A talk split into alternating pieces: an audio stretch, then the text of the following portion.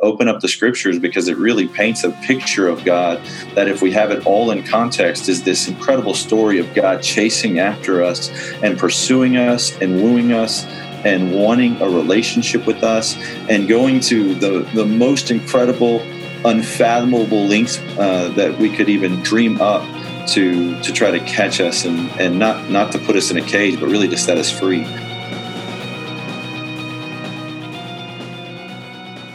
Hi, everyone. Welcome back to the Otherwise podcast, a place for gathering wise conversations on living well along the journey with Jesus. My name is Casey. I am your host, and I'm glad to be here, and I hope you are too. We are talking about uh, a book today uh, with our guest, Jonathan Pokluda. Jonathan is the campus pastor of the Dallas campus for Watermark Church in Dallas, Tejas, Texas. And uh, he started something there, was part of something that started there called The Porch, which was a, a young adults ministry that he has been leading and has seen a lot of stuff happen from it, a lot of growth happen from it, but also been able to work with students, um, a lot of students from it. And so he's going to be talking about uh, this book, Welcome to Adulting, that's all about uh, it's all about growing up. It's all about becoming an adult. And so, uh, especially if you are in the like 18 to 25 range and you're thinking about, okay, what do I do next and how do I approach life with character? Uh, this is this is going to be a good conversation for you. If you are uh, a parent of someone who's in that stage, this is also going to be a very good conversation for you as well. So I would encourage you uh, to take a listen to this. Um, if you if you do not subscribe, this would be a great time, great time to uh, consider uh, writing a review on iTunes, uh, just letting me know how things go. But uh, conversation today is going to be great, and so I know you guys are going to enjoy it. So I'm going to get off here and stop yammering. So without further ado, uh, my new friend Jonathan Pokluda.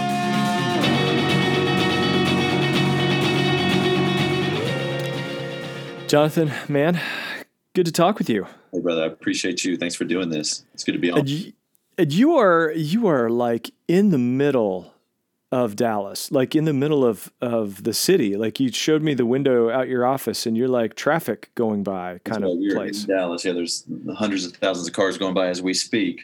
Uh, we are at one of the largest intersections in the United States, uh, 75 and 635, and the church sits uh, just on the southwest corner of that intersection. So, and you're the campus pastor of the campus of Watermark. That and it's technically the Dallas campus, or what's the name for it? That's correct, the Dallas campus. So this is our, our first campus. Uh, the first real estate that we owned, if you will, and uh, we have uh, between 13 and 20 acres right here. And then we also have a campus in Fort Worth, one in Plano.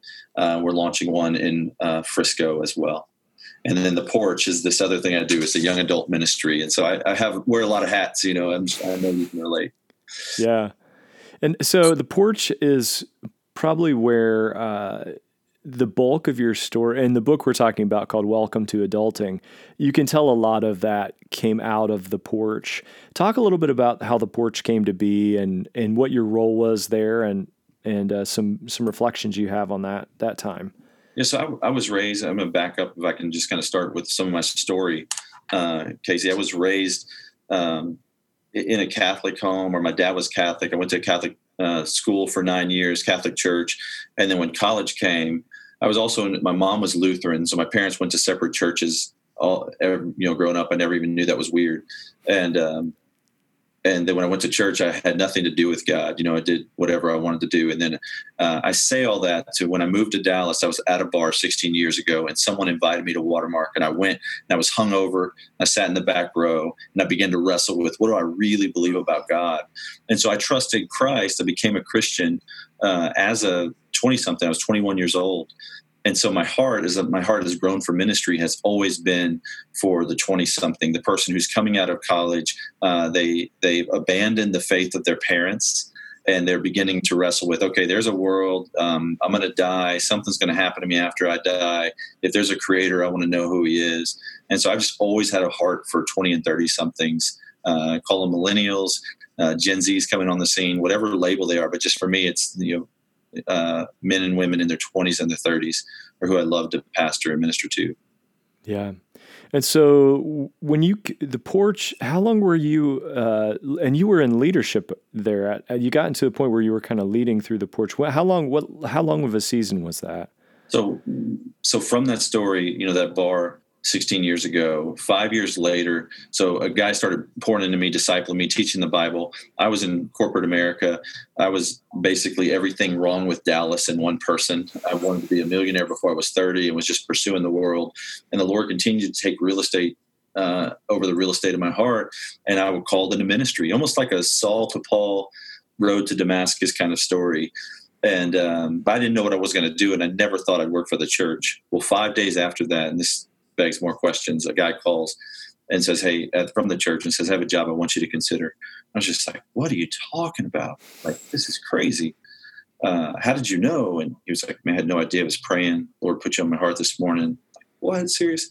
So, um, interviewed for a job here at Watermark as a community director for young adults, and this ministry, the Porch, had just started, and it was about 100 people that would gather on tuesday nights. And so i would do announcements was was my job and involvement with the porch. I'd kind of do announcements and uh, say a prayer and transition to the worship guy. And uh, and the guy who started it left a, a couple years later. And when he left uh, i had taught once or twice. And um, you know, eventually they said hey why don't you teach on tuesday? And uh, so took that over um, let's see 10 years ago began to be the primary teacher of the porch the journey.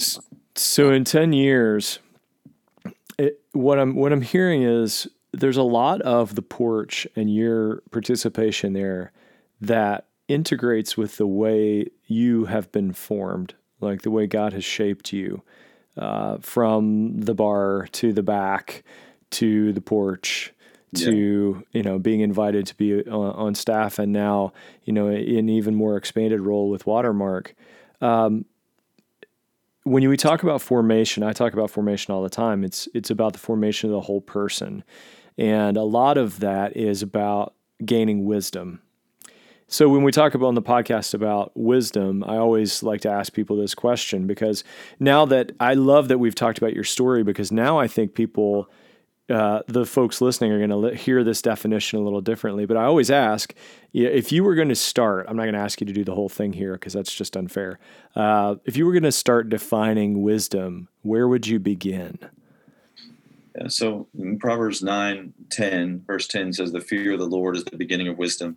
And, um, and so I do think it, it's, it begins with an, an knowledge uh, and a worldview that there's a creator and that the creator has a purpose for us so the worldly definition of wisdom is is the gaining of knowledge for application. And um, i think as as we participate in this world uh, as we live the human experience we we have to start okay wh- where where are we going to get knowledge and you, there's so many different places you can get it in our whole lives through school. And uh, everyone you know our experiences what our parents have said those who've gone before us uh, we're constantly gaining knowledge. But if there is a creator and um, and he's made this world and he's placed us in this world and he has a purpose for us in this world and that really is uh, an acknowledgement of him and understanding who he is the fear of him or the respect of him the the awareness that he is, I think, is the source and the foundation of all wisdom. Yeah. And it's into the perspective for, that you have on this is interesting, and f- especially from working with younger generations.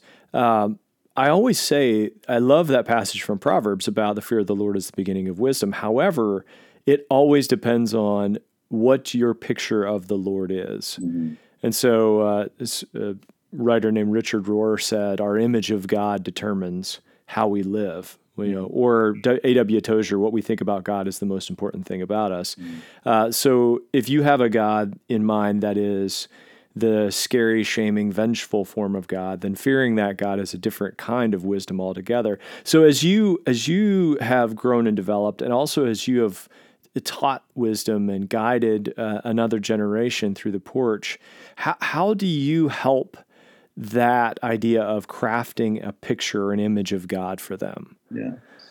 You know, Tozer said, "What we think about God, uh, what comes to mind when we think about God is the most important thing about us, like you said. I think probably the second most thing uh, most important thing about us is what we think uh, God thinks about us, and that really has a huge, uh, uh really shapes our view of God.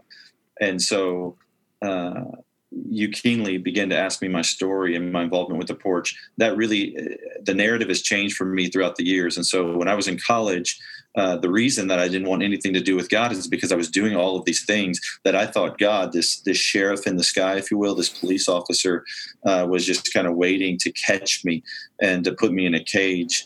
And uh, and so I basically was spending those years running from Him and so i to answer your question i share that story with folks and and also just you know as we teach from the bible open up the scriptures because it really paints a picture of god that if we have it all in context is this incredible story of god chasing after us and pursuing us and wooing us and wanting a relationship with us and going to the the most incredible unfathomable lengths uh, that we could even dream up to to try to catch us and and not not to put us in a cage, but really to set us free, to pull us out of a cage.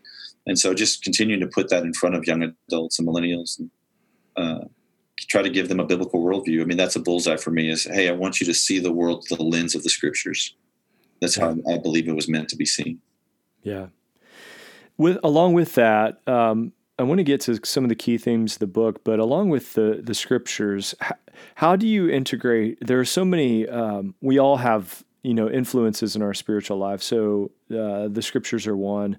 Uh, the tradition we grow up in is another. Um, there's a very different taste and texture to a Southern Baptist spirituality versus a you know mainline Protestant, and then you then you just throw it into different regions. Like I grew up in Southern West Virginia as a Nazarene. Well, Nazarene churches in Southern West Virginia are wildly different than Midwestern Nazarenes. So, so how do you manage, especially in younger and especially in, in yourself, but also in other uh, younger generations, all of the influences that surround and in some ways translate Scripture for them?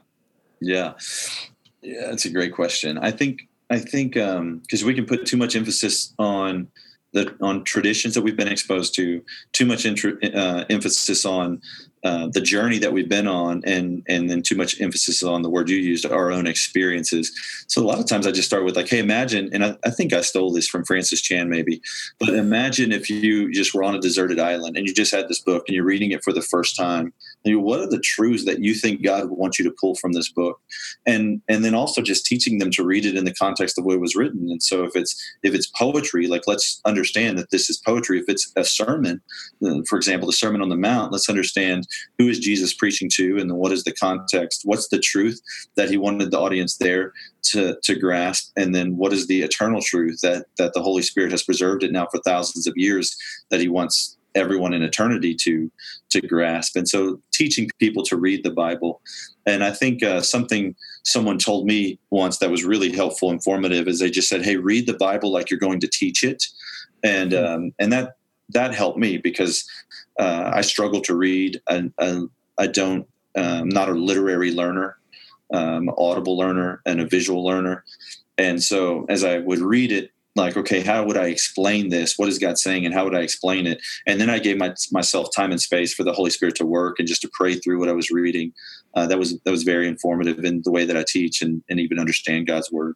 And so I think a lot of what we do here in the South, you talk about cultural context, is is undoing you know it's like hey you may have heard this um, but let's let's question that for a minute let's ask questions around that maybe you've been curious and and uh, have even wondered hey is that true where does that come from is that a tradition and so just learning people learning uh, helping people learn to ask questions has been really helpful so context. So I love that you bring up context because I think that's a really important point. Uh, because your book in Welcome to Adulting, it, it, seems like to me what you're doing is a couple things. One is you you're actually educating. At least this is the way I felt when I read it. You're actually educating two different generations. On the one hand, uh, you're talking to a generation that is growing up and sort of entering into life. On the other hand, for somebody like me who's an Xer or for my boomer friends, you're also helping us identify the context in which the next generation is really focused. Because the big themes in the book revolve around purpose, around work and money, around authority, around relationships. You talk about fear in the book, which I think is really important, and then eternity. And so you're kind of building a picture not only for the generation that you're that's your audience, but also for the folks who are reading it going, "Oh, so that's what everybody's concerned about." When you when you think about that, and one of the quotes in the book that I think feeds into this is when you said, "Faith is not a byproduct of life; it's life as is meant to be lived." And that sort of brings the big umbrella. Um, how have you uh, how have you spending time in all of those different areas? How has that shaped you? And what are some surprising things you've learned as you've walked with people through those different areas of life? Yeah, I think um, so. I think two surprising things with people in general is um, is is how much they grow, and then how little they grow. And so sometimes just how the Holy Spirit grabs somebody's life and they there's just something awakened and they want to uh, live their life radically for Jesus by faith, as you're pointing out.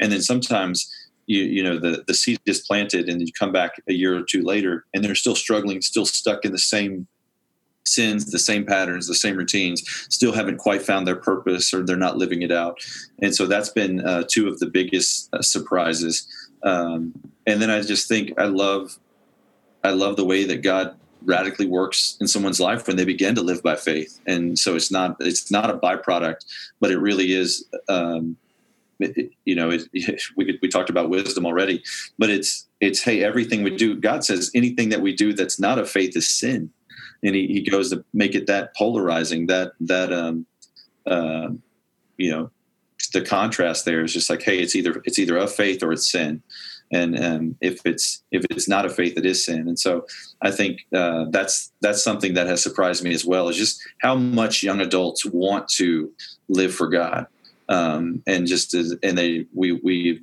the church has babied them or really not called them to anything but uh, they don't want to be babied. You know they want to say hey come and change the world. And jesus he has a radical message. He's asking you for everything and they respond to that. They're like man i'm in. Let's go. I'm in on that. That's yeah. that's much more fun than the bar or the club or you know other things i'm living for to dive into that, uh, I want to go back just a little bit to something you said because I, I think probably people listening put an earmark here too. The idea that if whatever we do, that's, I think you said it, uh, whatever we don't do out of faith, whatever is not done of faith is sin. Yeah. Help me with that a little, uh, unpack that a little bit more. Absolutely. Um, so it, it's straight from the scripture. I was looking it up. Um, you know, I think that God desires most from us to trust Him, and so that's that's what He's looking for from His children. And I and I empathize with that as a dad. You know, I want my I want my kids. What what I ask them to do, I understand it doesn't always make sense to them, but I hope that what I ask them to do is always motivated by love and based on the knowledge that I have and just my uh, desiring uh, you know God's best for them. And so in the same way, God has all knowledge. I mean, He sees the the end from the beginning, and um, you know He knows the way things are going to play out. And so we can we can trust Him. And I, I think about this really powerful equation that you know God controls everything. Think about that: the sovereignty of God, plus He is good. So God controls everything. Plus He is good. Plus He loves you. So he controls everything. He's good and he loves you. If we really grasp those three ideas, then then what are we left with but peace? And uh, and so another way to say that is um, that peace that I think we're meant to have as believers. It comes by way of faith. Um, the scripture says, it's "By grace through faith you have been saved." So grace comes to us through faith. Uh, you know, wisdom comes to us through faith as we read the, the word of God as an act of faith following Jesus comes to us by faith. Um, and so, really, when whenever we do something that's not trusting God, you know that is sin. Sin defining sin as missing the mark or, or missing out on God's best for us. So, if we do anything that is that is not out of us trusting God, then we've missed the mark. Hmm. I wonder though that that brings a very broad when it comes to in terms of uh, everyday life. Are there things that we do that we don't think of as being done in or out of faith? Is there, are there things we do because that's that the broad picture definition is is really interesting because it invites some things whenever we say anything that is then isn't you know when we when we put those categories together so it's like you know you could take simple things and, I, am doing this for a reason so yeah. Uh, hopefully everybody listening gets it. that so little things like you know i ate my lunch today or i i drove the i drove to work today doing those in faith, I mean, do is it that people do we actually think that way, or is it just does do some things just become kind of no. second nature? No, my hunch is most of your listeners do not think that way. Um, that we're that we're never or very rarely asking the question, "Hey, is this a faith or not?" And yet, um, and yet we do. Any, and, you know, when we um, when we go to eat that lunch and we stop and we give thanks to God, I mean, that's an act of faith, an acknowledgement that He's provided it. Uh, even to understand that our bodies need food for nourishment um, is is is operating out of out of faith that and or wisdom that has come through faith. Someone's told us that, or we've observed that. Uh, I think it's just you know it's, it goes back to your wisdom. It's like an everything that we do that is begins with an acknowledgement that there's a God um, is is faith. And so, um, whenever we consciously make a decision not to trust that God, then we've fallen into the realm of sin. Hmm. Uh, so, if we try to think how that would play into your eating metaphor or or description, but if we um, if we ate in a way that was dishonoring to Him, um, you know that that would be sin. If we um, ate in a way that didn't trust Him, uh, like or like the Israelites saving the manna that God provided, you know, for the next day when He asked them not to. You know, that was a that was not an act of faith. Therefore, it was sin. So. Hmm.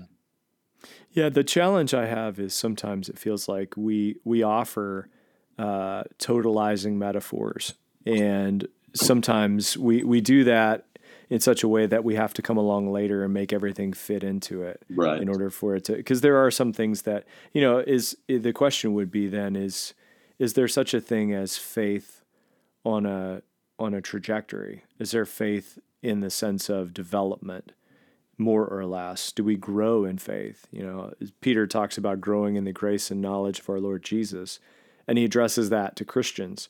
So there's this idea of you can continue to expand in some of those things, even in the midst of what depending on the tradition you come from what a faith relationship would be so one of the things that's challenging about that is especially as we lay foundations for next generations especially as they're formed is how how do our so when I, I heard that definition and that idea of anything outside of faith is sin i was like so is that always true mm-hmm. or is that a very good shorthand that then we can then qualify and say well l- let me tell you what i mean by that uh, so that's that's kind of where I was going with that, especially in your role as a teacher and as you're equipping this next generation. I'm curious how that yeah. h- how you work with those in your context. Yeah, I don't think it's always an active faith either. I mean, I think it, it could be a passive faith, a a, a general um, belief, you know, a, a generalized that our life is is ran by a general belief that there is God,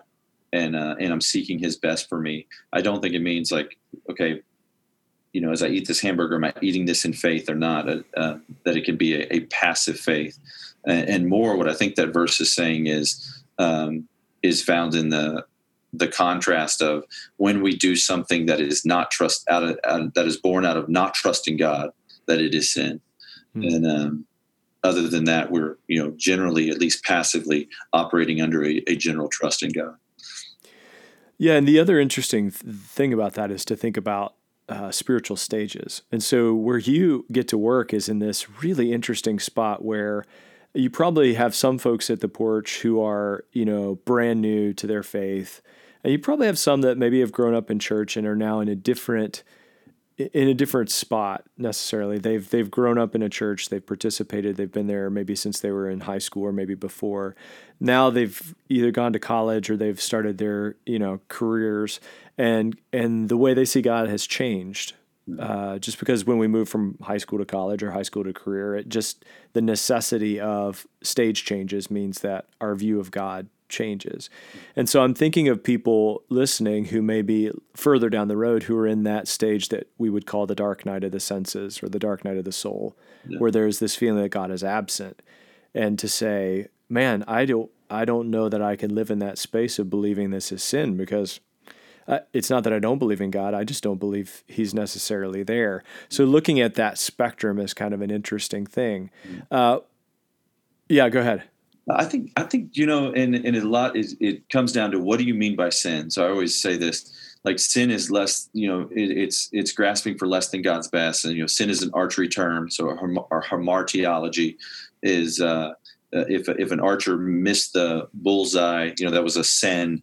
Um, and so if we're grasping for less than God's best. I mean, some people have a high view of sin, some people have a low view of sin. I sin, I tend to live in this world like, hey, I think so much of what I do is sin, and that's why I need a savior, and I and I rival in God's grace, and I know that He's forgiven me through Christ. He's paid a tremendous cost for my sin, so I'm not, I don't delight in my sin, um, I don't celebrate my sin, and yet I understand that um, that so much of what I do is with mixed motives. Uh, so much of what I do is is is uh, less than God's best. So constantly, I am operating outside of uh, the realm of faith, and um, and so it's not like when I say that I'm not. It's not even so much a um, an action of someone you know who's struggling let's just say there's somebody listening and they're struggling with anxiety and they say well you know is my anxiety a sin? Well paul says do not be anxious about anything but in everything uh, jesus says do not worry about tomorrow. And so I, I, would say my anxiety is the result of sin at least that in, in a perfect world without um, without sin I, I wouldn't be anxious. So it's at least the result of sin. And then i imagine you know if there was uh, if if I could trust God more in this area of my life, I, I, probably would be anxious or I'd be less anxious. And so I don't get really too caught up in that. I just like acknowledge, hey, I am a sinner.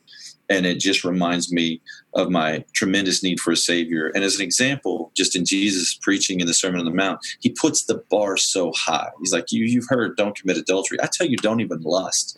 And and to to, to not lust, and then he uses hyperbole, to cut off your hand, gouge out your eye and I think what he's doing is saying, what I really want you to understand is how much you need a savior, um, and and to to live in that. And so I'm I'm a man who's soberly aware of my desperate need for a savior. Yeah, yeah, and of course, you know, we didn't get into it, but I'm I'm sure you would say when it comes to anxiety and things like that, there's a there's something about being anxious, and there's something about anxiety disorders. There's brain chemistry, and then there's Absolutely personality stuff that, yeah, that and that's they're distinguished. Result of a fallen world, just like there's cancer and um, and diseases that I don't think in God's were God's first desire, um, but exist because of the fallen world. And so, in the same way, when we talk about anxiety disorder, someone's brain not producing enough serotonin, um, and it's not, it has nothing to do with their will or their choices. You know, um, I, I, wouldn't say, well, that's that's because you sinned, right? I would mm, say, well, right. yeah, but that's uh, that exists because of the world we live in is broken. Yeah. So some of what we were just doing was interesting because it's it's diving deep and debunking and and clarifying and and so you can't. I'm going to sw- shift without a clutch here a little bit. Uh, you cannot read any research on generations without hearing a whole bunch of different stuff, and so uh, since you're working in the spot of the next generation and beyond, uh, what are some of the things that just, for, you know, there's plenty of prognostication out there about, well, they believe this or they feel this or this is a value. Uh, for you, what have you found to be true? And what have you found to be like, that's not true at all? Yeah, I mean, I'm so glad you asked that. I always wonder like who the they is and the, the, the so-called experts. And, and I don't, you know, I, I, um, I, I don't claim to be an expert per se. I just would say, man, I've just spent the last decade of my life with young adults and and have met with with thousands of them and and have been a student of them. So anything that I can learn from that, I'm, I'm happy to share. And and it's certainly possible that I got a an ex, uh, an exceptional test case, you know, or um, group, and maybe they're the the uh, not the norm, but I don't think that's true. Um, you know the, the studies will say well they're you know they're extremely narcissistic uh, you'll hear that you know they're they're extremely narcissistic, and it's like, man, I think they're looking for something to live for that's beyond themselves. And so, um, you know, Jesus, it's almost like he knew we'd be narcissistic. He said, "Love your neighbor as yourself."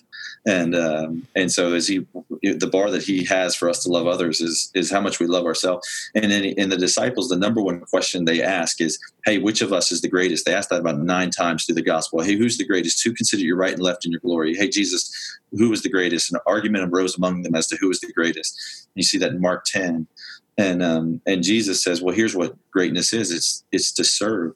I think as you teach young adults that that greatness really is service. I mean, they're they're up for it. They're like, awesome, man. Let's let's get on a plane. Let's go to an international trip where I can serve people. Let me walk across the street. We we do this thing in Dallas where we um, do evangelism, you know, downtown and work with partners and care for those that don't have enough food to eat or places to live, and and just love them in the name of Christ. And so, uh, I, I, really think that they're up for that.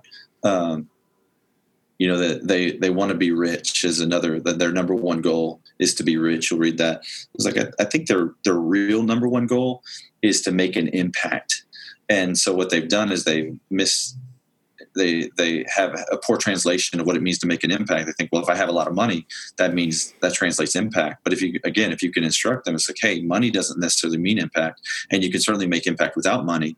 And so and and you can make impact with money and and if you have it you know you want to use it in this ways and steward it it's all god's. And so you begin to give them as i said earlier a biblical worldview. They really respond to that.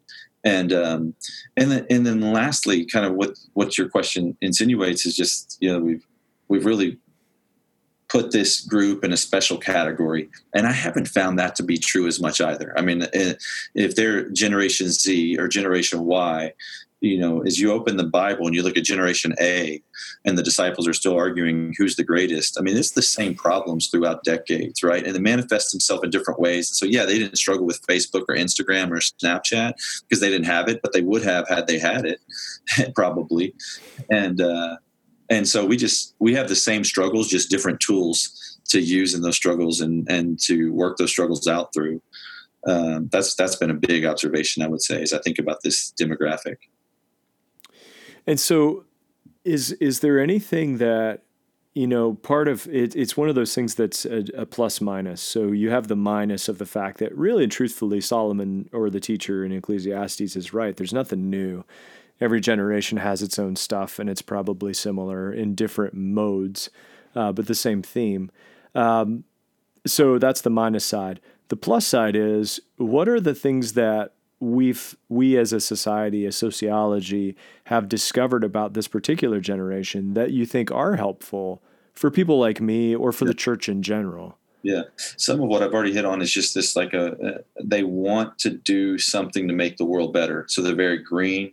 Uh, they want to work for a company that that it cares about social justice. They're very have a very social justice mindset. And then to leaders out there that are saying, "Man, I really want to reach this generation," you know give me one thing that i can do. The one thing i give you is like transparency vulnerability empathy um, be in two words be real. Like no one wants to follow some fake pastor or fake leader that's putting on a show that's that's running a shell game trying to pretend to be something that they're not or preaching like their favorite you know celebrity pastor. They want someone who's who gets up there and says hey this is how i struggle. Man i get it. Like this is this is the this is what the problems that I'm bumping my head against. This is what I did last night, you know. Um, and so just just authenticity, I think, goes really really far uh, with this generation and unleashing them. And so we say, don't do ministry to people, do ministry through people. I think just bringing them in and saying, hey, you're capable. Now, you know, go do it. You know, that, that whole um, I do it, you watch, we do it together, you do it, I watch. Now you go do it is a model that we've really practiced at the porch that they respond tremendously well to. Yeah. Yeah, and that's that's important. The transparency factor. Um, I've noticed that myself. Uh, so that transition seems helpful. What is the what is the direction or guidance you would give to those who are who are doing ministry, helping to do ministry through this next generation, but also acting in terms of mentors, guides, coaches, maybe pastors, maybe people who uh, oversee a department of mostly millennials or would pick your generational thing. What what is the piece of advice or guidance you would give them? Number one, we've talked about you know be true, be real, be transparent. Is there anything else you've learned from conversations that you feel like would be helpful for a next generation, yes. uh, a person who's overseeing a next generation uh, yeah. movement?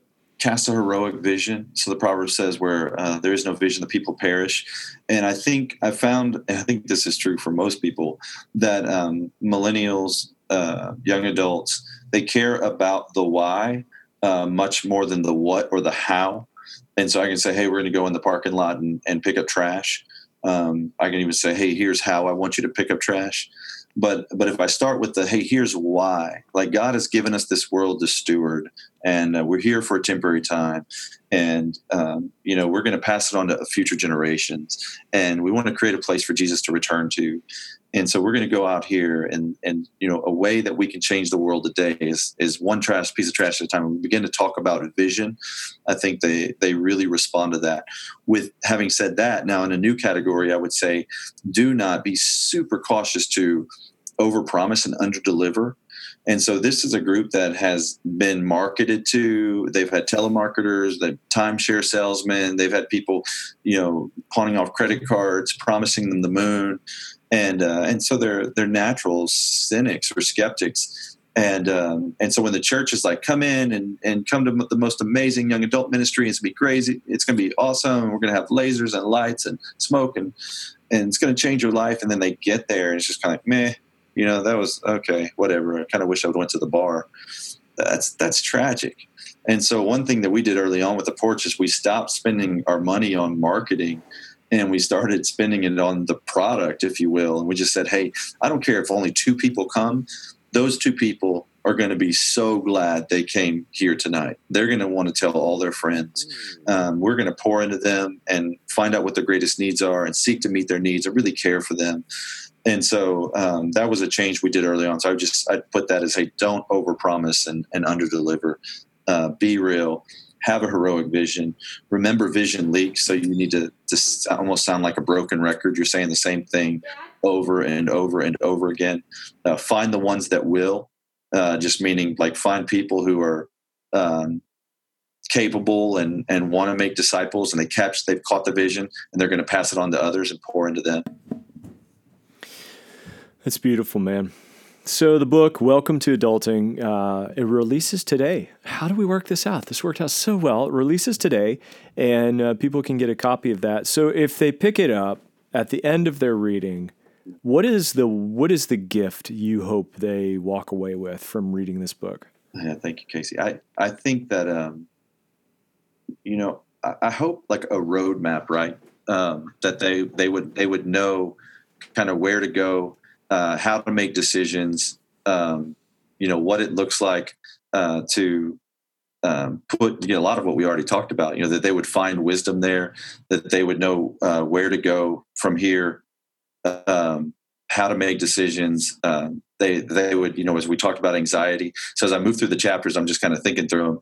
Uh, you know how to deal uh, with their finances, um, uh, what you know how to look for relationships who to date you know who to marry who to ask out that process. Um, and then at the end you know i just talk about eternity and what's at stake and the gospel and the beauty of the gospel.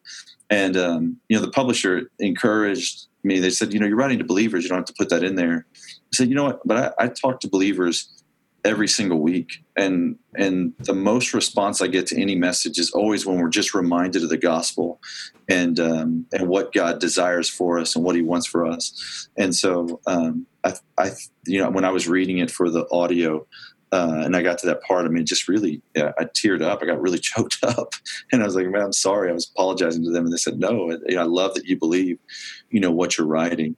And so, my biggest prayer for anybody who would get this is that it would be helpful when they wrap up that last chapter and, and i hope you don't read it alone. I hope you read it in your small group that you you get you know four or five other people to read it with you and there's discussion questions at the end. Um, but when you close that last chapter when you turn it last chapter i hope you, when you put it down you're like man that was really helpful. Like i feel like I, I know i have some guardrails you know in regards to dating in regards to finances in regards to my career my calling my purpose you know what god wants for me. Um, yeah, I, I, that would be my biggest dream. Yeah. Well, thanks for the work you do. Um, there's a generation, and, and, people, you know, are listening right now. You need to know if you're listening. More than likely, somebody who may be under the leadership of the porch and Jonathan, and th- will end up leading a church in the future that may have an impact on your grandkids or may lead an organization that will have an impact on the world which will directly impact you. So so this is not a discussion about something happening in Dallas that may or may not affect the rest of us so that we can all be kind of happy about. It's you know generationally um, we're all pretty mobile. I mean, I've lived in three states in the last 15 years. So we all spread. And so the opportunity for people who have been affected by this teaching to impact one of us is great. So thank you for what you do. Thanks for the, the gift of the book and your time. And uh, I'm going to put some information uh, on the notes of where people can connect with you and communicate with you. But man, until then, thanks for being on the on the podcast brother thank you so much and just i love the way that you ask questions and you know reject passivity and reject the norms and uh, just dive in there and and and peel back the layers for people. It, it's something that i think honors god and and i hope strengthens the church. And so i'm really i'm really thankful that you'd have me on today and and i hope i hope your listeners continue to follow you because uh, you're a guy that i think is asking the right questions. So Excellent, appreciate man. that. Yeah thank you. Thanks so much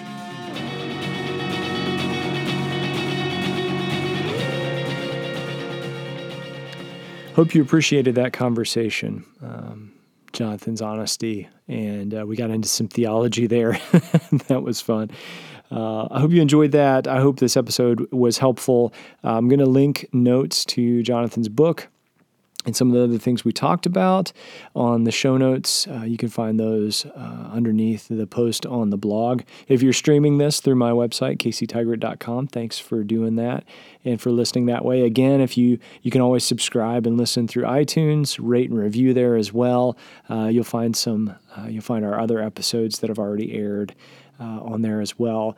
Uh, I really appreciate you doing this, and this is a good time. You need to jump out and order Jonathan's book, Welcome to Adulting. Give him uh, a push as he launches it, and uh, I know that uh, I know that it'll be a good experience for you. Uh, over the next couple weeks, I'm going to be in and out a little bit, so I've got an episode coming up here in a little while about how we talk to each other.